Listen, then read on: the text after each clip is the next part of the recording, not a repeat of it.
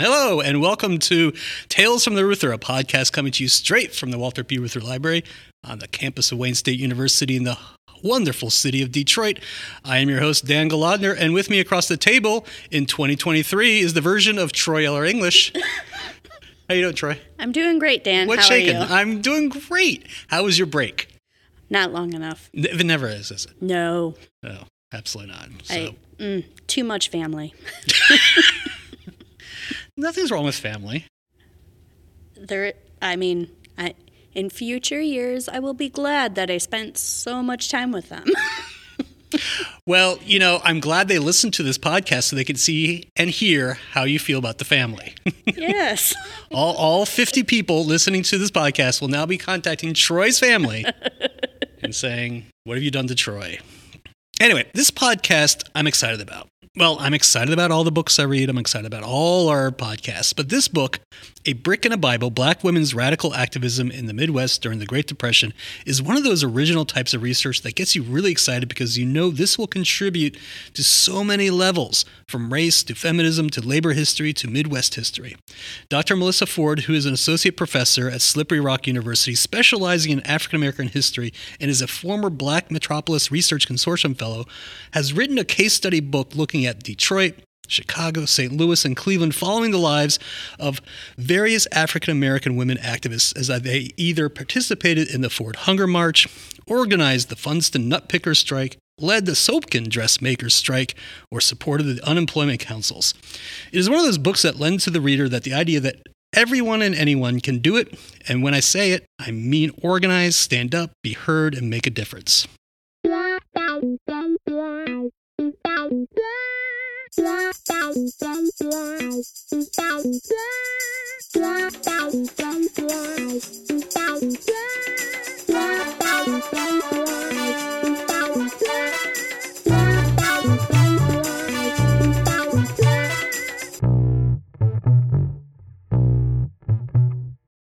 Okay, Dr. Ford, thank you so much for being on Tales of the Reuther. We really do appreciate you uh, stopping by and saying hello and talking about your book, A, Bi- a Brick and a Bible.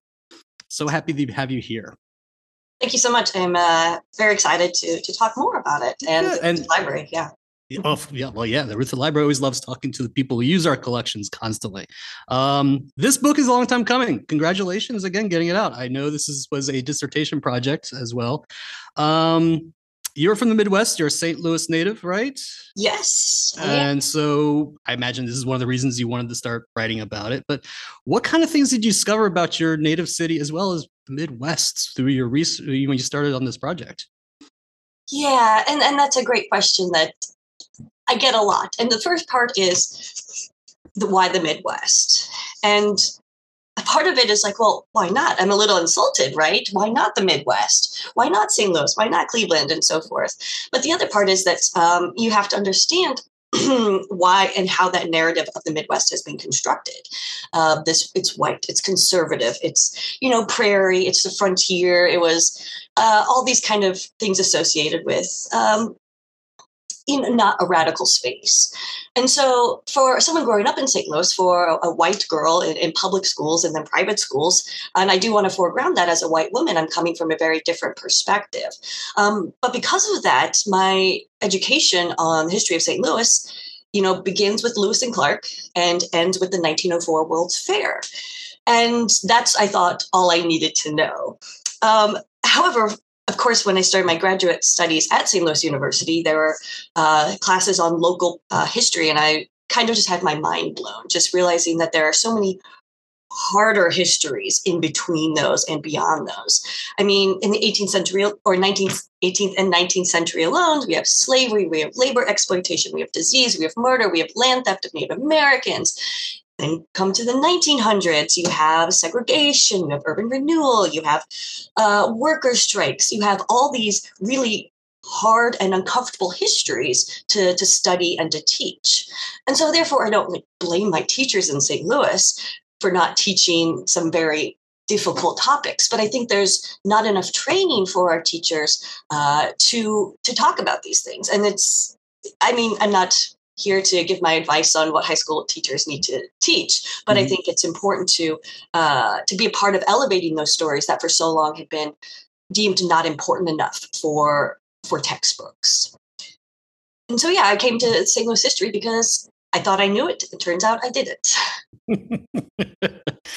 Perfect answer right there. It's like that's what we always do. Is like when I discovered I was living in Richmond, Virginia for a long time, and it's like, hold it, there's a workers' class that happened here. There's uprisings. No, not in the South. You know, right? Things happened here. Why didn't anyone tell me? So, exactly. Yeah. Anyway, I digress on that. Yeah. yeah. Um, started out in your introduction, you mentioned Cedric Robinson, who I admire totally, and I see his influence through your writing throughout the book, as well as other great historians. But as you, as an historian, um, with your idea of the Black radicalism, how did that evolve, and how did you move Robinson's theories forward with your writing, with with with your um, thesis? That's a great question because I struggled it for with it for so long. Because Cedric Robinson's Black Black Marxism is foundational text, right? You can't get anything bigger than that when you're talking the Black radical tradition. And so as a grad student, I kind of struggled when and where I enter. And that was the same thing with, with my book. I'm trying to figure out how do I take on this, this monument of, uh, of Black radical thought and history. And I, I was trying to get there and trying to get there until I saw Robin D.G. Kelley in conference giving a, a keynote address. And, and Kelley is another foundational historian of uh, Black radicalism, um, Black African or African Americans in the Communist Party, especially in the South. And he was talking, and he said, just as Robinson went beyond Marx, we must go beyond Robinson. And here he's talking specifically about about gender, sexuality, nation, uh, these uh, lenses, uh, interdisciplinary lenses that weren't available uh, to Robinson, if you want to put it that way, mm-hmm. um, or weren't as popular, or weren't things he was thinking about. And so now, with you know, 2022 perspective, uh, we can start to use those lenses we have developed and uh, have deemed important enough. And not only important, but vital to understanding uh, the Black radical tradition we can use those resources that that Robinson didn't have. And so for, for me, going beyond Robinson meant looking specifically at Black women at the center of the Black radical tradition. And not only that, but in the Midwest. Um, which I don't know if Robinson would say is a, is a, necessary lens, but uh, I think it's one at least that needs to be highlighted. Right, right, and it, as some people always say, it's like you know, it's the flyover area, so it needs to be focused in on because it was like backbone of America at that time, still is, I think, and needs right. to be analyzed. You know, so set the stage for your book for us. Um, covers the period of the Great Depression. Um, so, uh, what was it like for the Black Americans at this point of the Great Depression, but specifically since you were focusing on Black, the role of Black women? What was the role of Black women during the Great Depression? Uh, the thing is, with historians, we always want to go back a little bit more to give the historical context of the historical context you're asking for. So I, I am going to play that role. We go back to the Great Migration, right? After World War One, we see uh, in the course of 15 years, uh, millions of African Americans moving from the South to northern industrial cities, seeking many reasons uh, jobs, uh, economic prosperity, family members, uh, religious ties, uh, seeking ideally uh, separation from segregation, uh, their livelihood. So, okay, so tons of reasons they're leaving mm-hmm. American South. And those moments when they are leaving, when we see hundreds of thousands of uh, African Americans in cities like Detroit uh, in just the course of a few years, um, represent moments of huge racial tension. Uh, because we have established middle uh, to upper class whites as well as an established working class that has you know fought for their jobs especially if we're looking in detroit fought very hardly for their jobs same thing is happening in detroit i mean sorry chicago st louis cleveland and other urban areas in the midwest um, and so we're seeing these huge moments of tension as we kind of uh, hit the, the tail end of the Great Migration, which most scholars is are is, is a little fuzzy. But in 1930s, we we transition into the period of the Great Depression rather than Great Migration. And so the Great Depression, then, uh, and on the eve of this, we see huge racial tension. And then to add the uh, economic tension of uh, of the Great Depression, we have these huge moments of, of unrest with workers, uh, black and white, with politicians, with uh, just vying for spaces in terms of neighborhoods uh, alone, in terms of segregation, not by law, but by practice, right? To, uh, fact of segregation that isn't always a far cry from what these Black Southerners escaped. And so, going back to Cedric Robinson, he says that Black radicalism is born out of moments of tension. And this tension has built to such an extent that this is where we see this very particular moment of many forces aligning uh, to explode in this unprecedented moment of Black radicalism. And you ask about the, the role women played the, the role of Black women in, in their families and communities uh, is centuries long in the United States, and of course, eons long in terms of world history. And that role continued uh, as family members or, or, leaders of the family, community leaders, and as women are making that trip, uh, making that transition to these northern urban cities or midwestern urban cities they're continuing that role. They are liaisons to the community. Uh, they are uh, part of this leadership of church. They are keeping families together. They uh, are the ones taking in people who don't have family members who don't have those family connections. They are creating these kinship networks that have existed since times of slavery. And so even if we're not talking black radicalism, we're talking about the central roles that that African American women have or played, have played, and continue to play in, in the black community. It just takes on a different it takes on different flavor, if you will, uh, when perfect, we bring in yeah. rad- radicalism. Yeah, perfect, because it is a dawn of a new, unprecedented, as you said, era within American society. And the, the backbone of any kind of community, especially the Black community, is the Black woman rising up to the occasion to ensure that the family exists, the community exists, the church exists, so forth and so on. So, but let's let's let's go into your native city.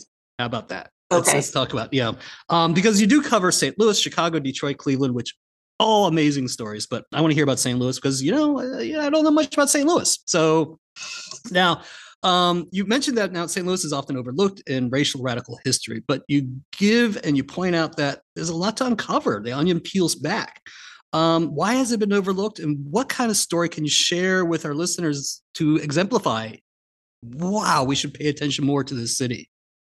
Yeah, and I this so if you asked me this three years ago, I'd have a different answer. But as I was fin- putting the finishing touches on my book in, in 2020, Walter Johnson comes out with the definitive book on St. Louis and racial history.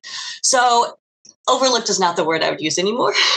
uh, it's a broken heart of America, and it's it's fabulous, talking about all the racial histories and uh, this St. Louis as the gateway to the West, and uh, is racial version of racial capitalism, and, and I highly encourage it.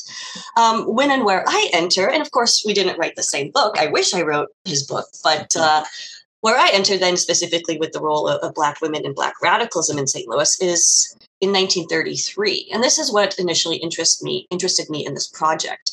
Keona Ervin, uh, out of uh, Mizzou, University of Missouri, uh, Columbia, was uh, writing a book on the Funsten Nutpicker strike.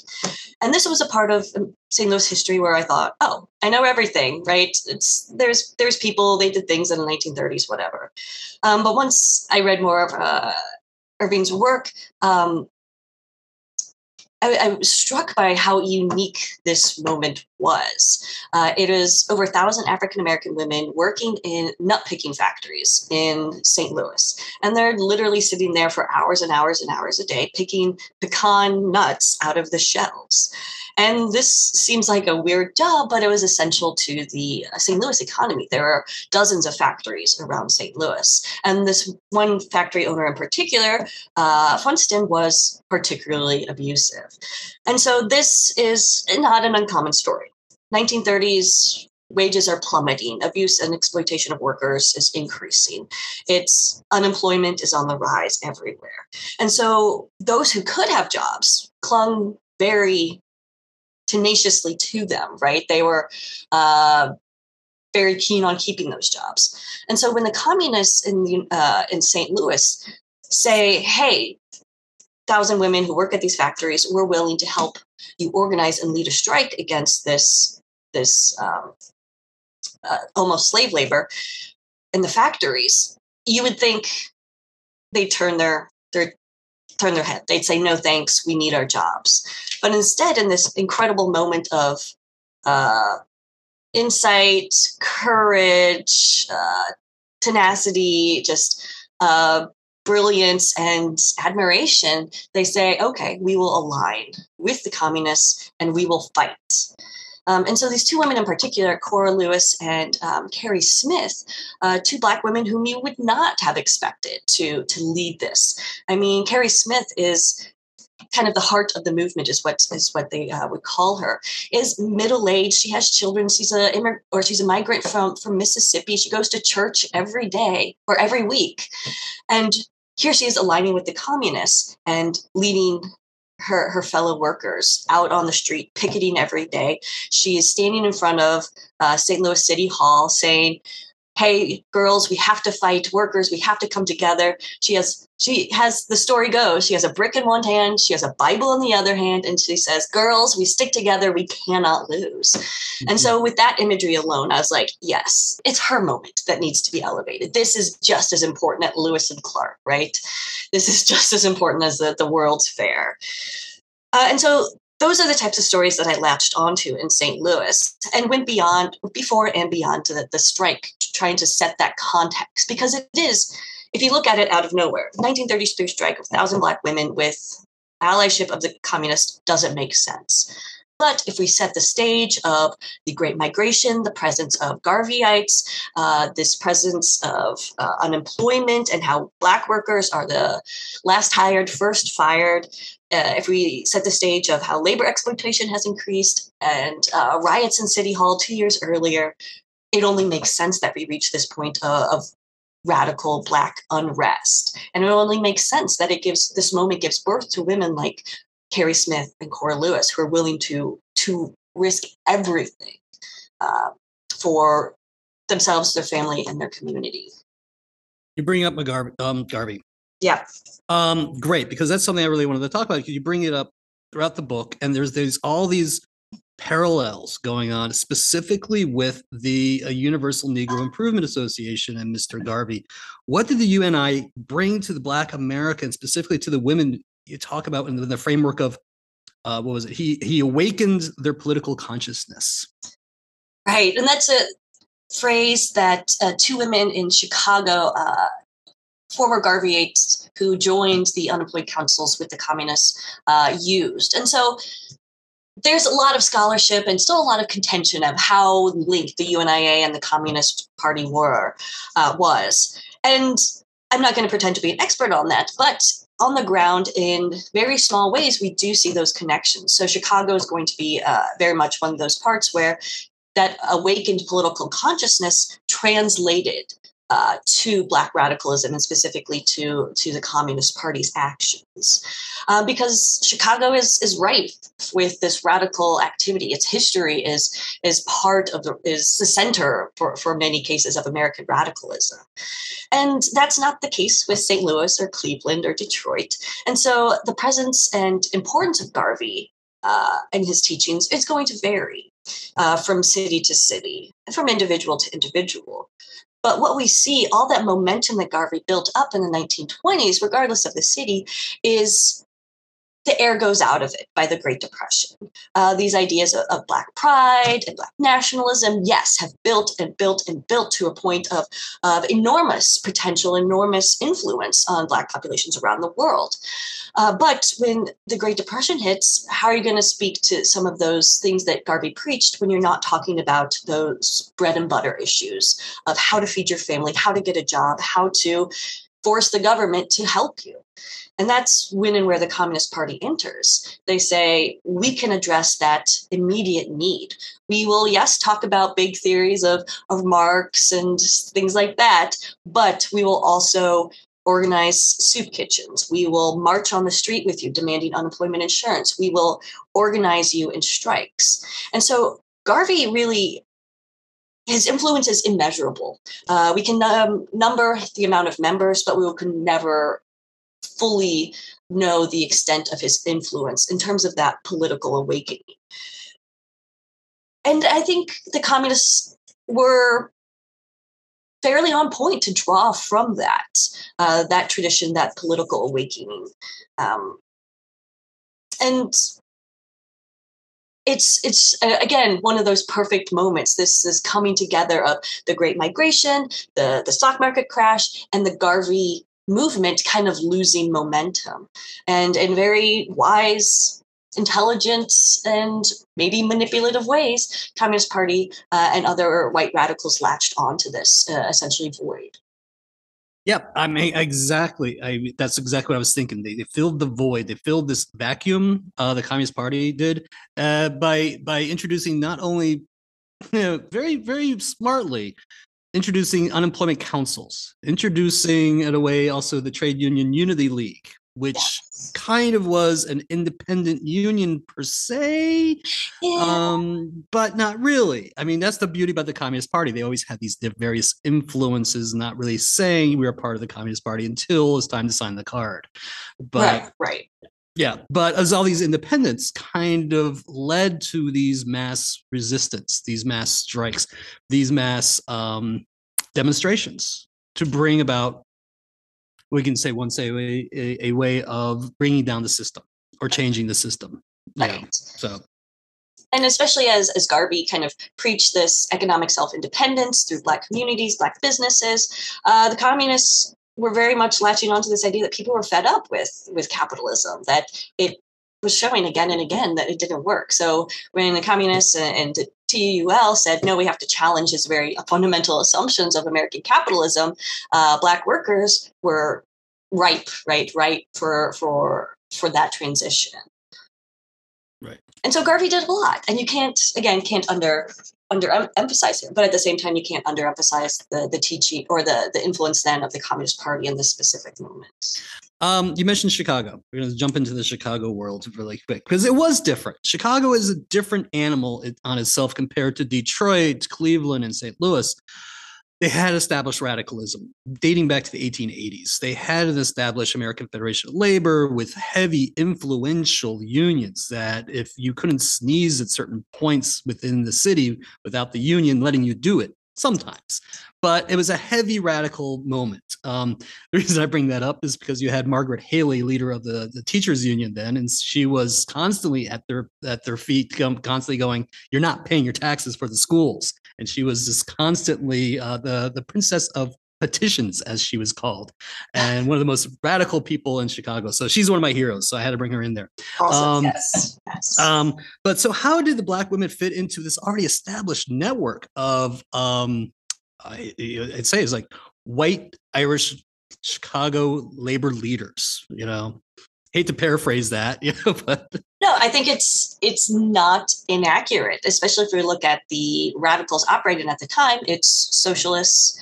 uh, it's communists who are majority white. Now, of course, we do have uh, Randolph, who is leading black socialist, organizing the Brotherhood of Sleeping Car Porters. Um, but at the time, we have a huge division between socialism, uh, socialists and communist, and I'm not even going to touch that. Uh, yeah, I know. I wouldn't either. Nope. Nope. so, well, uh, moving on from that, uh, it is. It's this established white radical community for a few exceptional um, or notable exceptions. And so we do have uh, these Black women making that transition to uh, these Midwestern urban areas from the South, or if they're moving in from rural areas, uh, they're, they're continuing that traditions that they always have. Their mothers, their workers, uh, they, for the most part, don't have the luxury of being stay at home uh, mo- moms. They are working, they are supplementing their income. Uh, they maybe have gone to a Garvey meeting. They're in this moment uh, where there's desperation. Um, and not desperation out of fatigue. It's not desperation out of helplessness. It's desperation out of, okay, tell me where to stand and I will move the world. And that's very much what we see when we do have this kind of alliance between white communists, white radicals in Chicago, and, and black women uh, it, we begin to see the, the white communists continually targets uh, Black working class communities very intentionally. Uh, and so the unemployed councils are going to be this, this major site of connection between, uh, between races. And we begin to see those lines blurred of what the Communist Party is. Uh, yes, we have white leaders, uh, but we have black leaders in the unemployed councils. We have uh, black women leading strikes, participating in strikes who do not join the party. We have uh, community leaders who do not uh, identify as communists but are absolutely there for the communist cause. Uh, and so it's really this moment of, again, not signing the communist card. You're not a card carrying communist, mm-hmm. but you're these women are willing to exist on uh, that same level, use those resources necessary to to save lives, to save their own lives, to protect their family, to keep their jobs, and it became such a uh, such a force. The uh, presence of the Communist Party and other radicals. There's a, the huge text written by sociologists uh, Horace Cayton and St. Clair Drake in the 1940s, where they document this radical agitation and they talk about how common evictions were in the black community. I mean, when black workers lost their jobs, they couldn't pay their rents, they were evicted. We're talking thousands a year. And so the radicals, the unemployment councils, employment councils became such a force for protesting these evictions. They would go to these houses where people were being evicted. They would take the furniture and put it back in the house. They would pass a hat around to collect money to turn the lights back on. Um, it became such a presence for the unemployed councils and and the radicals in Chicago that there's stories that when a mother was facing eviction, when a black family was facing eviction, they would say, "Run quick and get the Reds," um, mm-hmm. the communists were the only ones who were protesting these evictions. And so that transition from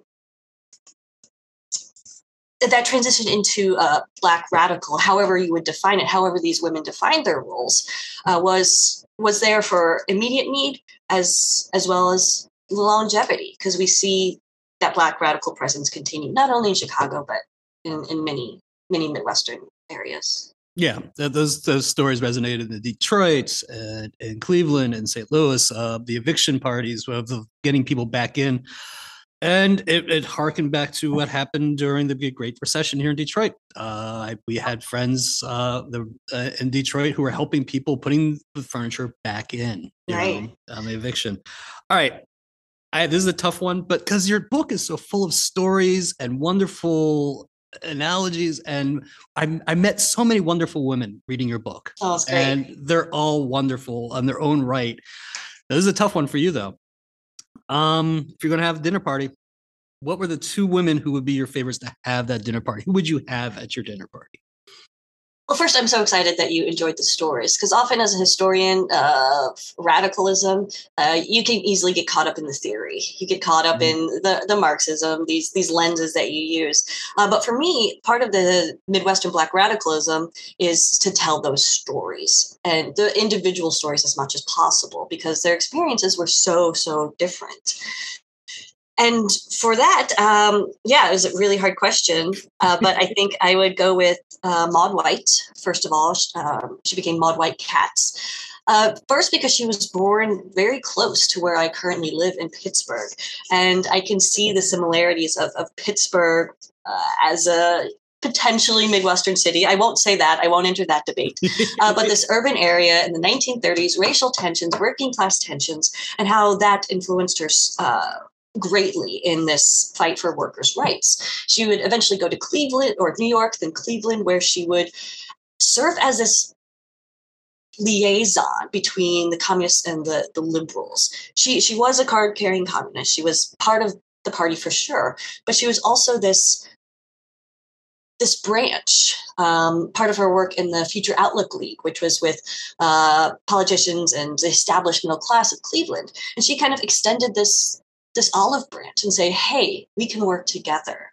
Now, this is very much part of the popular front when the communists are looking to work with uh, liberal moderate organizations. But Maud White was on the forefront of that in Chicago, or sorry, in Cleveland. And so I would just love to sit down with her and be like, how did you reconcile, right?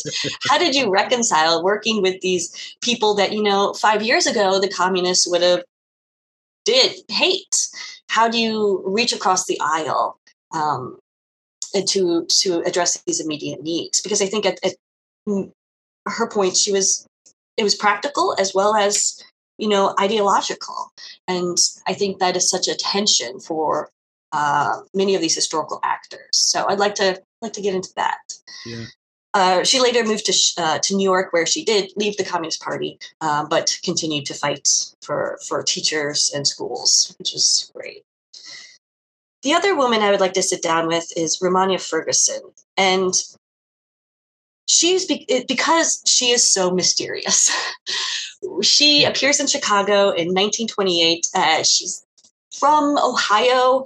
Uh, we think she appears in Chicago as one of the most committed members of, of the Communist Party. She receives funds to go study uh, at a Marxist school, where she's among maybe a dozen African Americans and one of the only women. And she is so ardent uh, about her commitment to the Communist Party. She comes back and she's she's raising all sorts of hell in Chicago. Newspaper articles about how she's, you know, storming meetings, how she's being protested at at uh, at organizations just because she is backbone of the communist um, understanding, and she is she is sold sold into it, and then she disappears, and that is not uncommon for for the time period. Uh, I don't have her writings. I have a few articles. I have a few articles by her, a few articles about her. Um, one reference to her in the Communist Party archives. But as was very common, I mean, these women were not the center of Communist Party activity um, for, for the most part. And so trying to center their stories when you don't have those resources is incredibly difficult. And I want to know what happened to her, right? Did she stay on with the party during uh, during the World War II, what the Red Scare, how did she react to the news of the atrocities being committed uh, in Soviet Union? Where where did she stand ideologically? How did this once uh, incredibly committed poster child uh, of American communism, where did she go?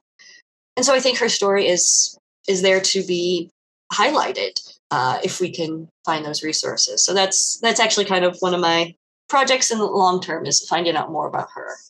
Excellent, because that's one of the people I want to like meet as well. Um, She's fascinating. she's fascinating. She's a remarkable, and what really got me going was what. All right, her husband got buried in the Haymarket Martyr Cemetery, and she did not. And so this is what uh, you attracted me to her is like, holy, this is one of the most powerful women going on right now in the 1930s for the Communist Party, and disappears, just like purged almost. And she had she she was tenacious. She was so smart, you know, at what she was doing, being able to go and do these kind of things. So, yep, she was on my list too. So, Yeah. Ray Hansborough was a leading uh, black communist in Chicago and really the, the country. And he wrote this important document on the quote, the Negro question. So yeah, so he's in that that inner circle of radicals in Chicago. He's buried next to the Haymarket murders. That's a huge that's a huge deal. That's Mhm. like a mecca for black radical or for radicalism. I've been there. It's great. And yeah, I dragged my kids there. They didn't get out of the car. oh, they'll learn one day. Uh, and so it's it's incredibly telling of black men's role in the radical tradition is that it's hidden, it's obscured, it's there's other stories that take precedence. Yeah. And so my role is to to really find out more about her and elevate her story as this not the wife of, but as an important Uh, important as, yeah, uh, standing on her own, uh, on her own world. Right. Um, racial tension, as you mentioned, often breeds a racial consciousness. So, how did race, class, and gender shape into the alliances for the future of the movements that lay ahead? Um, so much happens later than the depression. So many things were Right. going on. What were the things that led in? And that's why I focused on the Great Depression, because there's so much scholarship, obviously, on the civil rights movement. Obviously, 1950s, and we're looking at Brown v. Board, and we're looking at uh, lunch county sit-ins and so forth. 1940s, uh, there's obviously still activism going on, but it's all in the shadow of, of World War II. And so my question is, well, what's happening that we get to this point of the 1960s, 1970s, right? These huge moments uh, of social revolution don't come out of nowhere. And that was why I was looking at the 1930s, where these coalitions formed. And I'm not the first historian to say that. But in looking specifically at these Midwestern cities, I, I make the argument that it's a very, very specific, particular form of Black radicalism that gets its roots. And so, for your question, I think it's easiest to, to give examples. Um, and for this, I'll go to Detroit because Detroit is you know, one industry city, right? In 1930s, it's the automobile industry, and so when uh, the Communist Party looks to to agitate to bring Black workers into the movement, they focus on auto workers, and they begin with their own union, the Auto Workers Union. Um, it's it doesn't take off, and so instead they're really focusing on the works in the neighborhoods uh, with the unemployed councils. Uh, they're focusing on addressing these bottom bread and butter issues, uh, and we see that the inroads they make with the communities and the inroads that black women make with the communities and organizing these soup kitchens and organizing community com- and organizing community relationships and reaching out to, to black workers um, we see those those threads begin to form. And so specifically uh, rose billups was the wife of uh, a um, an auto worker, um, and he was he was particularly active in unemployed councils, and I think he was card carrying communist. She was not. She was not uh, an auto worker. She was not a communist. But we see how she reached two other black women who had husbands in the automobile industry. She brought them into the movement. She sold them on these unions to a point where by the time the CIO is uh, Congress of Industrial Organizations is formed, and the Auto uh, United Auto Workers Union uh, is established in these uh, the automobile industry in Detroit. We see that Black workers are more willing to to to join, and it's because of these roles. Black women like Rose Billups uh, forged these threads they or these ties they they made uh, to the Black community that weren't there prior prior to 1930 but it's because uh, Rose Billups, I think she would also be on my guest list if I could invite a third person to dinner. Uh, but forging those ties, establishing those foundations that made the CIO, the UAW um, possible, right? Uh, unionizing in Ford Motor Company would not have existed without Black women's roles using that lens of race, class, gender, you can see that this is the CIO is so much more about so much more than than white men's unions, so much more than black men's unions. It's a community union. Uh, now, that's not to say it was perfect. Mm-hmm. Huge racial tensions, huge issues, but at the same time, um, it represented the, potential. I should say. And it was, it was lovely about Billups is she wasn't afraid to say, "Hold on, I have a story to tell you because of the oral history she did with her with her husband. All the all the questions were getting lead to him, and something like that. She stood up and said, "Let me set this record straight here, Mister." You know, and that is my best archival find. Uh, I is at the Reuther, and I'm not pandering to you here, but I had already been to uh, Wayne State before, and I was like, okay, I got some good stuff. Okay, then go, okay. I'm like, two years later, or sometime later, I'm like, I think I'll try again. We'll just see if I missed anything. And I came across this interview. Um, they had done several, but this one in particular, yeah, she stops the interviewee and be like, and she says, Can I just take a moment to talk about how Black women organized the Ford Motor Company? And it was this huge moment of, don't know, it was just like that's when the light shines down and you hear the, the whole the angels singing, and you're like, this, this is this is the story yeah. that makes it make sense. Because their stories were not elevated. It was all the interviews were focused on her husband and the, the role black men played. And it's it's it's really sad because the interviewer lets her talk and then they're like okay now back to your husband and it's it's frustrating and so that's why I, I try to center the stories of, of Rose Billups uh, and other women like her who weren't necessarily in the factories in, in Detroit, but who were nonetheless fundamental members uh, and contributors to this to this unionization cause.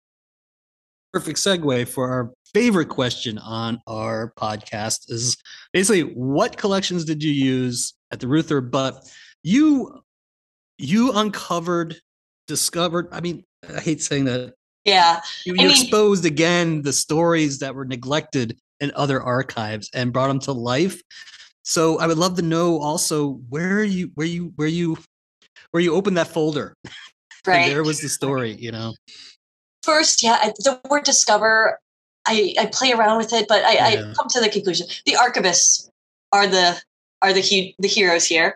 But then also these stories aren't discoveries to the women and their their those that came after, right? Those families that have drawn on the traditions of their great great great amas are well aware of these stories and that that strength and so i try to use the word i elevate i you know point towards the importance i say hey this needs to be uh, shared in academia um, but yeah so just to give a little caveat in the term discovered. Um, and so the yeah so uh, walter reuther library absolutely essential. I, I drew from mainly two sources blacks in the Ra- blacks in the labor movement and then the ford hunger march archives. Right. um, the latter was very helpful because in, in 1932 we have this huge protest huge march uh, on the uh, river rouge factory uh, which is part of ford motor company. And police open fire and people are killed. Um, five people five people are murdered. And so this is this huge moment of exposing henry ford exposing uh, the auto workers uh, and capitalists of detroit for what they really are. They're murderers. They don't care about the workers. Uh, the things that came after the pamphlets would say we asked for bread they gave us bullets and it's a huge moment of rallying around uh, this the the radical organizing and then the unionizing in, in general. And so the Ford Hunger March is incredibly important and always is pointed to in in uh, in Detroit history, but Black women are never kind of centered centered in it. And that's actually I, I will call out uh, the library for one thing I didn't find there, um, and that was a photo. There's this an interview um, in 2007 uh, where a black communist from the time says uh, gives this description of the Ford Hunger March, and he gives this story about how Maddie Woodson, who is card-carrying communist black woman, was present at this this protest when shots were fired. She knelt down, tore a piece of her skirt uh, off, and then stopped the bleeding of one of the white communists who had fallen. So it's this incredibly like Hollywood moment of black women tending to the, the wounds of her fallen comrade. And apparently there was a photo taken. And so I came to Detroit, came to Wayne State, and I'm like, I'm going to find this photo and I'm going to just blow up the academic world. I couldn't. And often with with black women is that those absence of absence of sources. Um, and so I had to find Maddie Woodson some other way. Uh, had to look at the the Blacks in the Labor Movement, um, which was incredibly helpful. Had a lot of uh, black men who were active in, in, the Communist Party during that time who had mentioned Maddie, or had to look at the Communist Party records who had mentioned her. And so it's it's telling that her story was quite literally erased, uh, and probably will never have that photograph. But at the same time, that's a part of uh, what the archives offer is that absence. And you have to read around it, which is very, very difficult. But it makes those moments when you do get that Rose Billups interview and the the angels sing and the lights come down, that makes it so, so worth it. Mm-hmm. Where, what what other archives like in uh, St. Louis or Chicago did you use to get these uh, similar stories out there? It was obviously arch- archival work is one of my favorite parts of, of being a historian, uh, telling those stories that, you know, one line in a document somewhere. Uh, but it was very difficult because the records were all sorts of all over the place. Like in St. Louis, I depended heavily on the Urban League. Chicago, I did not. In Detroit, I did not. In Cleveland, they didn't have the Urban League until it was a, Cleveland Welfare uh, Association for a while. And so each archive was a different kind of scavenger hunt. Uh, but huge props to the Black Metropolis Research Consortium in Chicago. Uh, it is an alliance of various archives and museums uh, that was incredibly helpful in Detroit, obviously, and then the University of Michigan. St. Louis, University of Missouri, uh, St. Louis, Missouri, uh, History Museum, and then Chicago. I mean, sorry, New York. New York is a center of Communist Party records. And so the Tamiment Museum and Archives there was is an essential resource for anyone doing this type of work. And it's been underutilized, especially when you're talking about communist presence in the Midwest. I was looking at documents um, that probably haven't been looked at since they were first, you know, put on microfilm. Um, but have those moments of insight where you see the name Ferguson mentioned in relation to Chicago. And the first time I saw it, I'm like, oh, Ferguson, that's probably a white guy. And then I realized, no, that's Romania Ferguson that they're talking about in the Communist Party Central Party archives. And so it just brings home how important looking between those lines, reading between those lines is for telling these women's stories. Dr. Ford, thank you so much for sharing the stories, so much for talking about your book. Um, honestly, I really did appreciate your book. The stories are wonderful, and I've been telling my kids and everybody will listen about these stories and say, "Hey, did you know this happened?" So thank you so much, and I can't wait to see more from you. Well, thank, thank you. I'm so happy to hear that. It's the stories that I'm trying to elevate that need to be perpetuated for for everyone, right? Not just historians, academics, but but everyone. Yeah. Yep. So thanks so much. Well, thank you. And thank you for your work with Walter Reuther Library. It was such a pleasure to spend my days there. Um, and I look forward to coming back.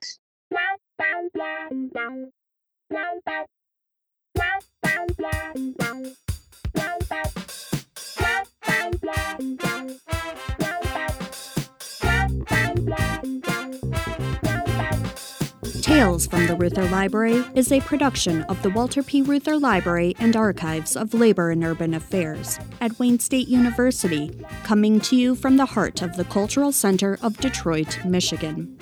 The producers are Dan Golodner and Troy Eller English. The music was composed by Bart Bilmer. And of course, this podcast could not be done without the research and the support of the entire Reuther Library staff.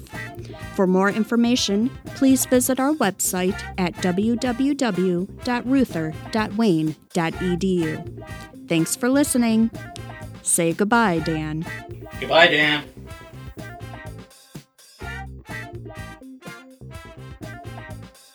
I'll keep talking. I'll just keep babbling on and on and on about how academics say, "Hello, how are you? One, two, three, four, ABC, a brick and a Bible, bump, bump, bump, bump, bump." Maybe are you not close enough? Am I close enough now? Oh yeah, there you go. There you go. Okay. All right, we'll get right into the microphone here and uh, make sure we don't pop or too much. That was too much. that's good though? Yep. Okay, that's fine. We'll just try to do it this way. I'll keep my voice down like this, the DJ. a DJ who's been smoking several packs a day. You know, I'm on WKP, KRP.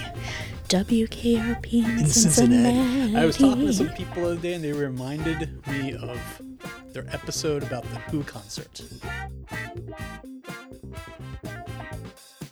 It, it, sounded like you forgot the name of our podcast for a second at it? the very beginning. No, just no, no. I mean, what's the name of our podcast? the Reuther Library Tales. Yeah. Okay. Continue. Do you want me to start over? We probably should just okay. in case. All right. Is it Tales from the Reuther? Yes. Okay. I am your host, Dan Golodner. what are you doing? Said Hello and welcome to this version of the Tales from the Reuther Library. Yeah. I wanted to mess around. and you kept giggling. well, because it sounds weird. I know it does. Second take is always going to be weird. Uh, just wait till we get to the third take.